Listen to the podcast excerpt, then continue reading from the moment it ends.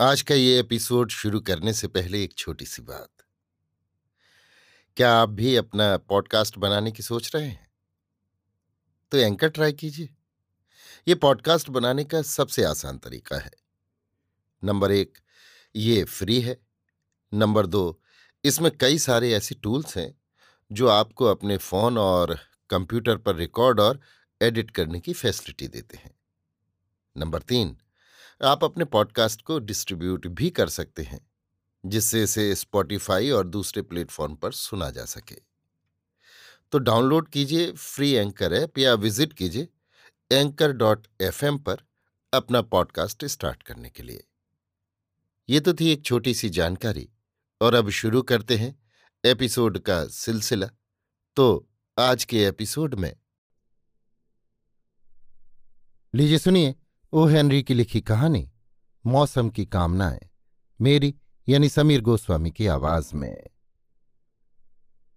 लिखने के लिए क्रिसमस की कहानियाँ भी नहीं बची। किस्से खत्म हो गए।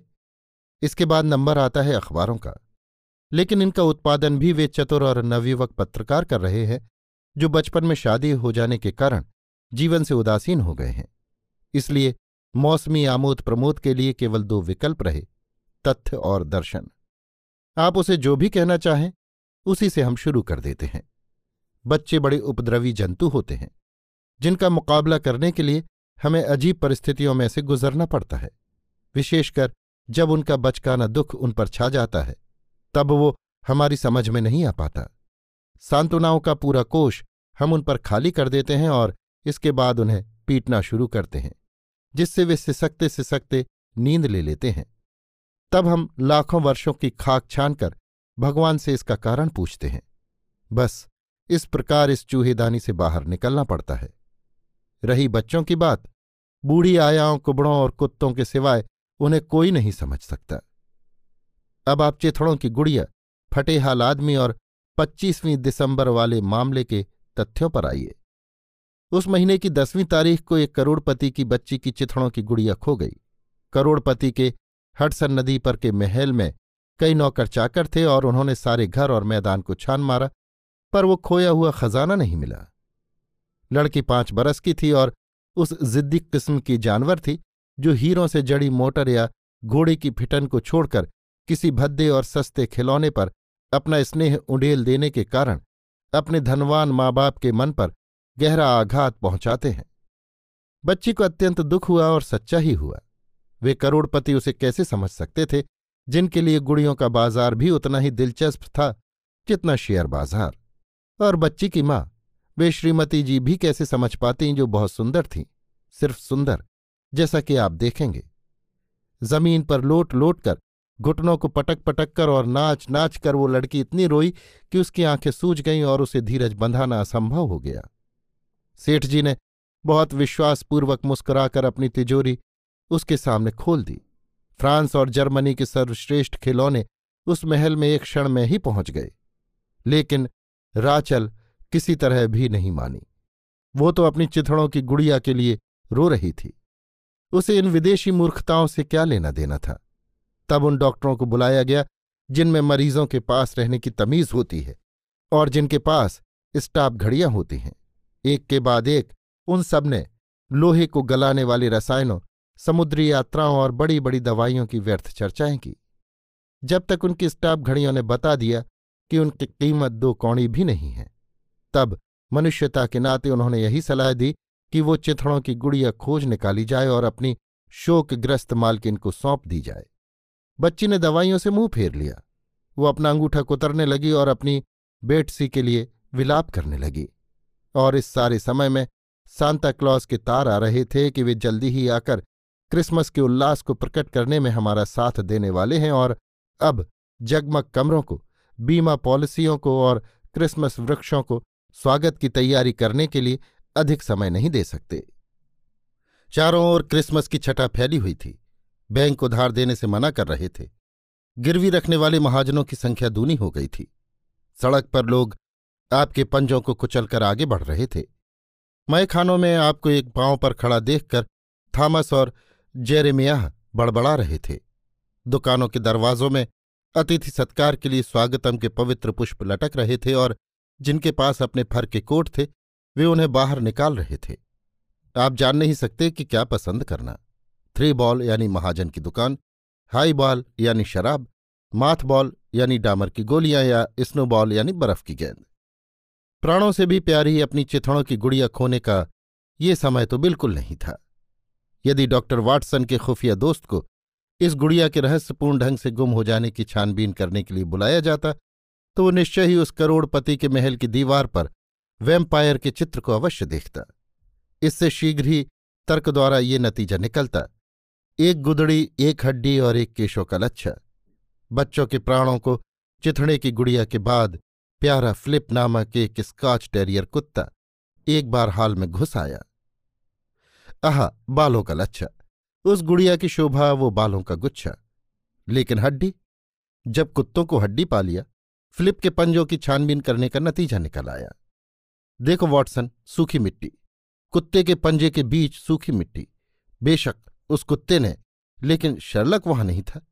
इसलिए यहाँ मामला वहीं रह गया।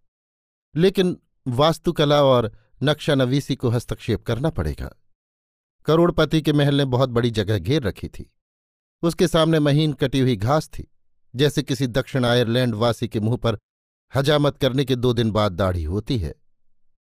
उसके एक तरफ़ दूसरी गली के सामने एक कुंज था, जिसका एक एक पत्ता संवारा हुआ था, और वहीं पर एक गैरेज और एक अस्तबल था। वो इस काच कुत्ता, शिशुशाला से उस चीथड़े की गुड़िया को ज़बरदस्ती उठाकर लाया। बगीचे के एक कोने में घसीट ले गया, एक गड्ढा खोदा और किसी लापरवाह ठेकेदार की तरह उसे गाड़ दिया। ये रहस्य सुलझ गया। न उन जासूसों का बिल चुकाना पड़ा और न सार्जेंट को कुछ देना। लेकिन मेरे थके हुए पाठ को, आओ, अब इस वस्तु की तह तक चले। फूजी आज पिया हुआ था। इतना नहीं कि हंगामा करे या बकवास करे या गिर पड़े, परंतु अच्छी तरह से ठीक ठाक और बिना बुराई के, जैसा कि उसके जैसे अभागे सज्जनों का गुण है। फूजी दुर्भाग्य का सिपाही था। सड़क, घास के ढेर, बगीचे की बेंच, रसोई की खिड़की, भिक्षा स्वरूप मिलने वाले छत टपकते सोने के स्थान, कुछ अनुचित कमाई और बड़े शहरों का नीचता से प्राप्त अन्नदान। ये उसके जीवन के अध्याय थे। फूजी नदी की ओर चला, जो करोड़पति के घर और दूसरे मैदानों के बीच में से बहती थी। उसने उस खोई हुई चींथड़ों की गुड़िया, बेटसी की एक टांग देखी, जो लिलीपुट देश की हत्या का स्मरण दिलाती हुई चहार दीवारी के कोने में अपनी अकाल समाधि से झाँक रही थी। उसने उस सताई हुई गुड़िया को खींचकर बाहर निकाला, अपनी बगल में दबाया और अपनी जात का एक गीत गाता हुआ सड़क पर चल पड़ा। वैसा गाना किसी भी संरक्षित गुड़िया ने कभी नहीं सुना होगा। अच्छा हुआ कि बेटसी के कान नहीं थे। और ये भी ठीक है कि काले काले गोल दागों के सिवाय उसके आँखें भी नहीं थीं, क्योंकि फूजी और उस स्कॉच कुत्ते की शक्लें भाई भाई जैसी थीं और किसी गुड़िया का दिल दो दो भयानक राक्षसों द्वारा सताया जाना सहन नहीं कर सकता। शायद आप नहीं जानते होंगे कि ग्रोगन का शराब खाना नदी के पास और गली के आखिरी सिरे पर था, जिस पर फूजी यात्रा कर रहा था। उसके सैलून में क्रिसमस का उल्लास छाया हुआ था। फूजी अपनी गुड़िया के साथ अंदर घुसा। उसने सोचा कि शनि की दावत में चेहरा लगाकर मज़ाक बनाने वाले के रूप में उसे भी शराब के प्याले की बची हुई दो चार बूंदें प्राप्त हो जाएँगी। उसने बेटसी को बार पर बिठा दिया और उसे ज़ोर ज़ोर से, मजाकिया ढंग से बीच बीच में उसकी तारीफ़ और प्यार के शब्दों द्वारा संबोधन करने लगा। मानो, वो उसकी कोई महिला मित्र हो। आसपास बैठे हुए गुंडों और पियक्कड़ों ने इस प्रहसन को देखा और खिलखिलाकर हंस पड़े। कलाल ने फूजी को एक पैग दिया। हाय, हम में से भी कितने ही गुड़ियों को साथ लिए फिरते हैं। फूजी ने सुझाया, एक इन श्रीमती जी के लिए नहीं, और अपनी कला के उपहार को अपने कोट के नीचे छिपाए वहाँ से चल दिया। उसे बेटसी में कई संभावनाएँ दिखाई दी। उसकी पहली ही रात सफल हुई। उसे उस नाटक का प्रदर्शन करते शहर भर में चक्कर लगाने की सूझी। एक स्टोव के पास कबूतर मेकार थी, ब्लैक रिले और कनकटा माइक बैठे थे। नदी के इस पार वाले प्रदेश में ये काफ़ी बदनाम थे। वे आपस में एक अखबार को इधर उधर ले दे रहे थे। वो मद, जिस पर उनकी कठोर उंगलियाँ अटक रही थीं, एक विज्ञापन था जिसका शीर्षक था, सौ डॉलर इनाम। इस इनाम को पाने के लिए वो चिंथड़ों की गुड़िया लौटानी पड़ेगी जो खो गई है। इधर उधर हो गई है या करोड़पति के महल से चुरा ली गई है। ऐसा लगता है कि उस निष्ठावान बच्ची के हृदय को वो दुख अभी तक साल रहा था। फिलिप कुत्ता उसके सामने नाचता, कूदता और अपनी मूछों को हिलाता। पर बच्ची का ध्यान गुड़िया पर से नहीं हटा पाता। चलने वाली, बोलने वाली, नाचने वाली, आँखें मटकाने वाली फ्रेंच गुड़ियाओं को देखकर वो अपनी बेटसी के लिए विलाप करने लगती। ये विज्ञापन उसे पाने का आखिरी तरीका था। ब्लैक रिले स्टोव के पीछे से निकला और फूजी के पास अपने एकांगी लाक्षणिक तरीके से पहुँचा। सफलता से फूला हुआ क्रिसमस का मज़ाक किया, बेटसी को अपनी बगल में दबाए और कहीं भटकने के लिए विदा होने ही वाला था कि ब्लैक रिले बोला कहो यार, तुम ये गुड़िया कहाँ से मार लाए? इस बात का पक्का विश्वास कर लेने के लिए कि बात उसी गुड़िया के बारे में कही गई है, अपनी तर्जनी से बेटसी को छूकर फूजी ने कहा, ये गुड़िया? ओह, ये तो बलूचिस्तान के बादशाह ने मुझे भेंट की थी। मेरे न्यूपोर्ट वाले घर में दूसरी सात सौ और रखी हैं। ये गुड़िया? रिले बोला, बकवास बंद करो। तुमने इसे पहाड़ी पर के इस मकान से। खैर, कोई बात नहीं। इन चित्रों के पचास सेंट चाहिए तो ये लो। घर पर मेरे भतीजे के खेलने के काम आएगी। क्यों? क्या जची? उसने पैसे निकाले। फूजी एक शराबी की तरह निर्लजता से खिलखिलाकर हंसा। कभी आप साराह बर्नहार्ट के मैनेजर के पास जाइए और उसके सामने ये प्रस्ताव पेश कीजिए कि आपकी साहित्यिक संस्था के सदस्यों का मनोरंजन करने के लिए उसे एक रात के लिए छुट्टी दे दें। आप फूजी की हँसी का दूसरा संस्करण सुन सकते हैं। ब्लैक रिले ने अपनी कानी आँख से फूजी को सरसरी निगाह से आंका, जैसे एक पहलवान करता है। उस क्षणिक विदूषक से, जो अनजाने ही उस अप्सरा का मनोरंजन कर रहा था, उस सेबाइन रूपी चीथड़े को छीनने के लिए उसका हाथ रोमन की तरह फड़क रहा था। फूजी मोटा, मज़बूत और तगड़ा था। अपने गंदे कपड़ों द्वारा सर्द हवाओं से बचाई हुई तीन इंच की मज़बूत मांसपेशियाँ उसके पेट पर दिखाई दे रही थीं।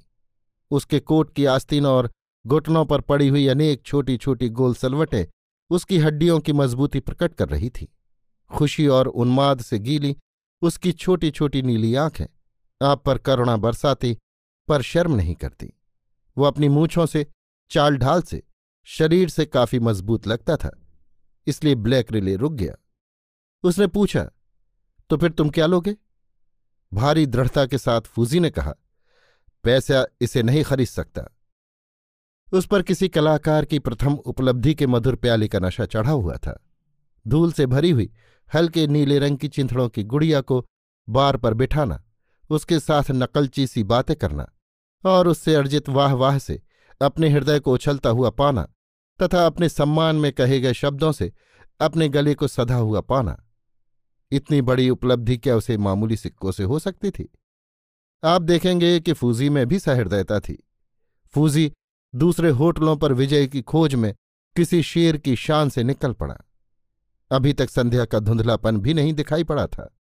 फिर भी किसी गहरी देगची में से उछलने वाले मटर की तरह जगह जगह प्रकाश की किरणें चमक उठी थीं। आतुरता से प्रत्याशित क्रिसमस की साँझ समय की सीमा पर झाँक रही थी। लाखों लोगों ने उसे मनाने की तैयारी की थी। सारा शहर लाल रंग दिया जाएगा। आपने खुद भी उसके स्वागत में बजने वाले नगाड़े की आवाज़ सुन ली होगी। ग्रोगन के मैखाने के बाहर कबूतर में कार थी, ब्लैक रिले और कनकटे माइक ने जल्दी से मशविरा किया। वे कायर और हल्के छोकरे थे जो खुलकर सामने तो नहीं लड़ सकते थे, पर अपने युद्ध कौशल में किसी खुंखार तुर्क से भी अधिक खतरनाक थे। आमने सामने की लड़ाई में फूजी इन तीनों को मार गिरा था। अपनी मर्ज़ी के अनुसार संघर्ष करने में वो पहले से ही पिट चुका था। उन्होंने फूजी और बेटसी को उस समय पकड़ा, जब वो कास्टिगन के होटल में घुस रहा था। उन्होंने उसका ध्यान खींचा और वो अखबार उसके नाक पर टिकाकर बताया, फूजी पढ़ सकता था। उसने कहा, लड़को, तुम तो वाकई मेरे सच्चे दोस्त हो। मुझे सोचने के लिए एक हफ़्ते का समय दो। सच्चे कलाकार का मन बड़ी मुश्किल से संतुष्ट होता है। तीन लड़कों ने बहुत सावधानी से उसे समझाया कि विज्ञापनों के आत्मा नहीं होती और आज के दिन की पूर्ति कल से नहीं की जा सकती। बहुत सोच विचार के साथ फूजी ने कहा, एकदम सौ। फिर वो बोला, लड़को तो मेरे सच्चे दोस्त हो। मैं अभी जाकर इस इनाम की मांग करता हूँ। आजकल नाटकों में भी पहले वाला दम नहीं रहा। रात घिरती आ रही थी। वे तीनों उसके साथ उस पहाड़ी तक गए, जहाँ करोड़पति का महल था। वहाँ पहुंचकर फूजी चिड़चिड़ा हो गया। वो गुर्राया, चिकने मुँह वाले शिकारी कुत्तो, चले जाओ यहाँ से। वे चले गए, थोड़ी दूर। कबूतर में थी की जेब में कोई आठ इंच लंबा एक नल का टुकड़ा था। उसके सिरे पर और बीच में सीसा यानी बंदूक की गोलियाँ भरा था। उस नले के आधे हिस्से में धातु जोड़ने का मसाला भरा था। ब्लैक रिले एक पुराना ठग होने के कारण अपने साथ एक ढेल बाँस रखता था। कनकटा माइक दो एक लोहे के पैंचों पर ही भरोसा रखता था। ब्लैक रिले बोला, हम क्यों जाकर लाएँ?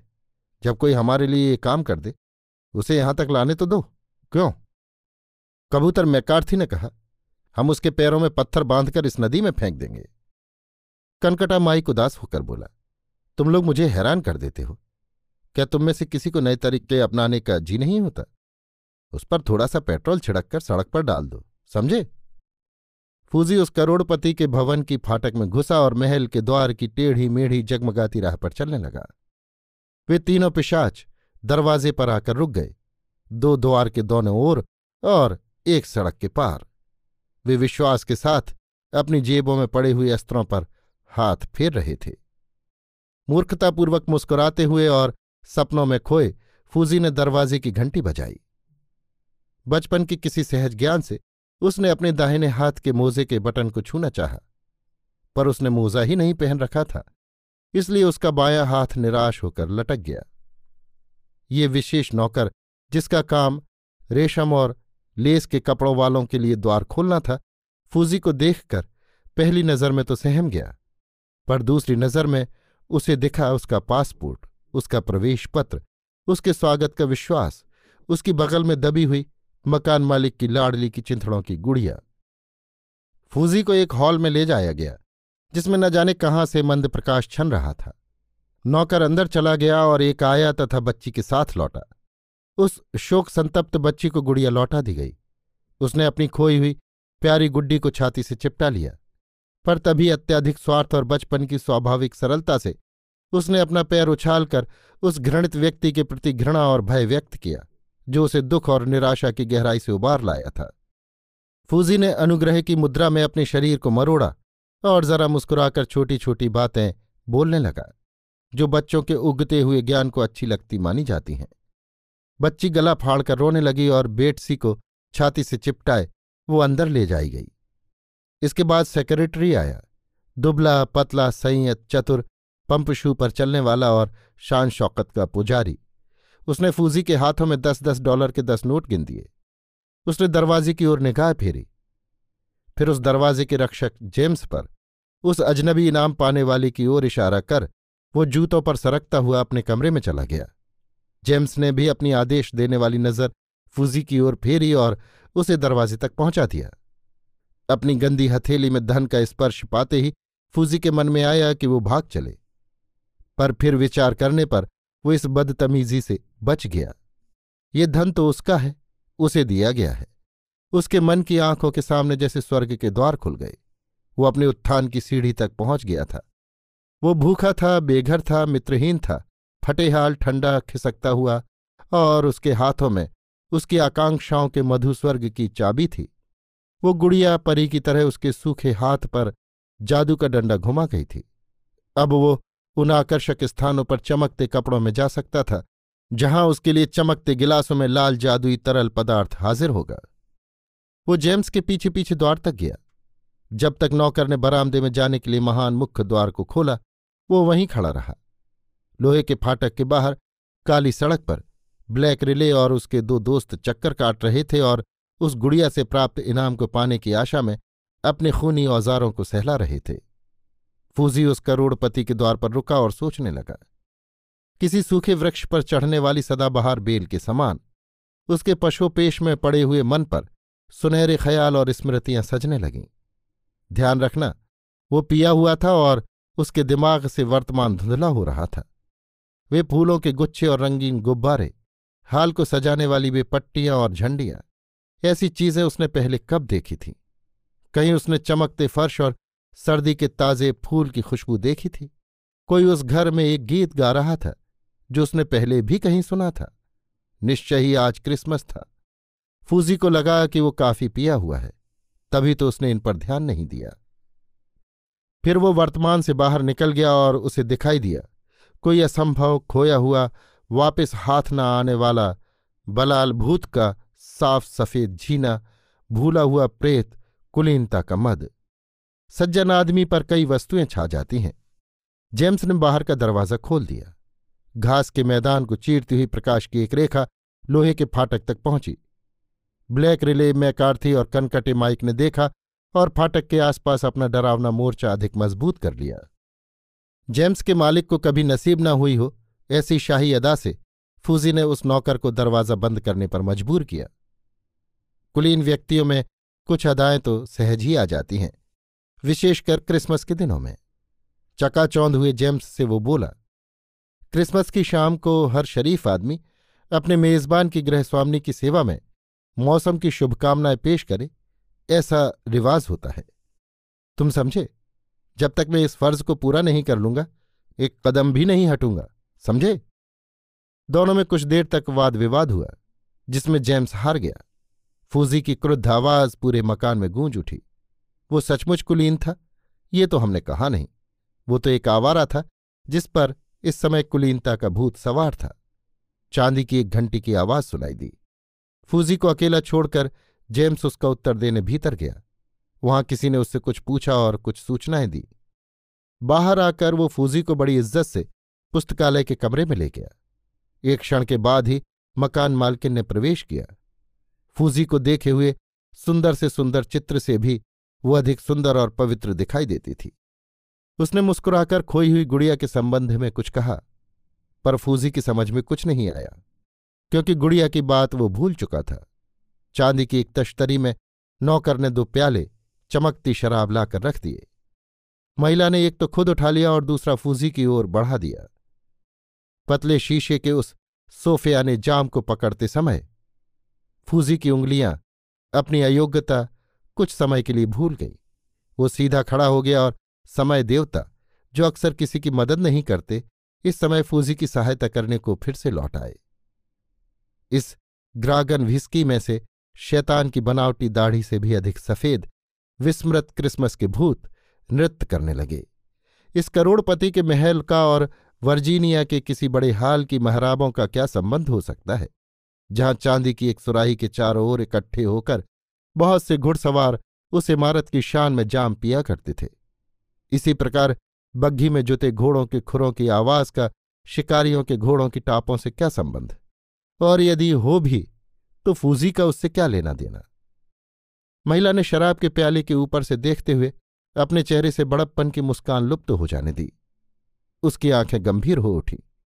उन फटे पुराने कपड़ों और स्कॉच टेरियर कुत्ते किसी मूछों के नीचे उसे कोई ऐसी चीज़ दिखाई दी जिसे वो समझ न सकी। इसकी कोई आवश्यकता भी नहीं थी। अपना प्याला उठाकर सूनी हँसी हंसता हुआ फूजी बोला, माफ़ करना श्रीमती जी मौसम की शुभकामनाएँ मकान मालकिन की सेवा में अदा किए बिना मैं जा नहीं सकता था। ये बात शरीफ लोगों के व्यवहार के खिलाफ होती। उसने खड़े होकर उस जमाने का मुजरा किया कि जब मर्दों में भी भड़कीले कपड़े और पाउडर का प्रयोग करने का रिवाज था। उसने आरंभ किया, नए वर्ष की शुभकामनाएँ। ये कहकर फूजी की याददाश्त धोखा दे गई, परंतु महिला ने उसकी सहायता की। आपके दरो दीवार पर बरसें। फूजी हकलाया, और मेहमानों पर? मुस्कुराते हुए महिला ने उसकी मदद की, घर की मालकिन पर भी। सहसा फूजी बदतमीजी से बोला, ओह, छोड़ो भी, कुछ याद नहीं आता। फूजी तीर छोड़ चुका था। वे दोनों पीने लगे। महिला के मुख पर बड़े आदमियों की हँसी छाई हुई थी। जेम्स ने आकर फिर एक बार फूजी को घेर लिया और उसे दरवाजे की ओर हाँक ले चला। पूरे मकान में सरोद का मधुर संगीत छाया हुआ था। बाहर ब्लैक रिले, हाथ मलता हुआ फाटक के इर्द गिर्द चक्कर काट रहा था। महिला अपने आप से बोली, समझ में नहीं आता कौन है। उन दिनों तो कई आया करते थे। इतने गहरे पतन के बाद पुराने जमाने की याद आना अभिशाप है या वरदान? कौन जाने? फूजी को लेकर जेम्स दरवाजे तक पहुँच चुका था कि सहसा मालकिन ने उसे पुकारा। आज्ञाकारी नौकर फूजी को वहीं खड़ा छोड़कर वापस चला गया। फूजी के अंतर में उठने वाली वो क्षणिक चमक लुप्त हो चुकी थी। बाहर ब्लैक रिले हाथ में नल का टुकड़ा दबाए, पिंजरे में बंद जानवर की तरह चक्कर काट रहा था। महिला ने जेम्स से कहा, इन महाशय को सम्मान से नीचे पहुँचा दो और लुई से कहो कि मर्सटीज गाड़ी में वो जहाँ जाना चाहे, इन्हें पहुँचा दिया जाए। अभी आप सुन रहे थे ओ हेनरी की लिखी कहानी, मौसम की कामनाएँ। मेरी यानी समीर गोस्वामी की आवाज़ में।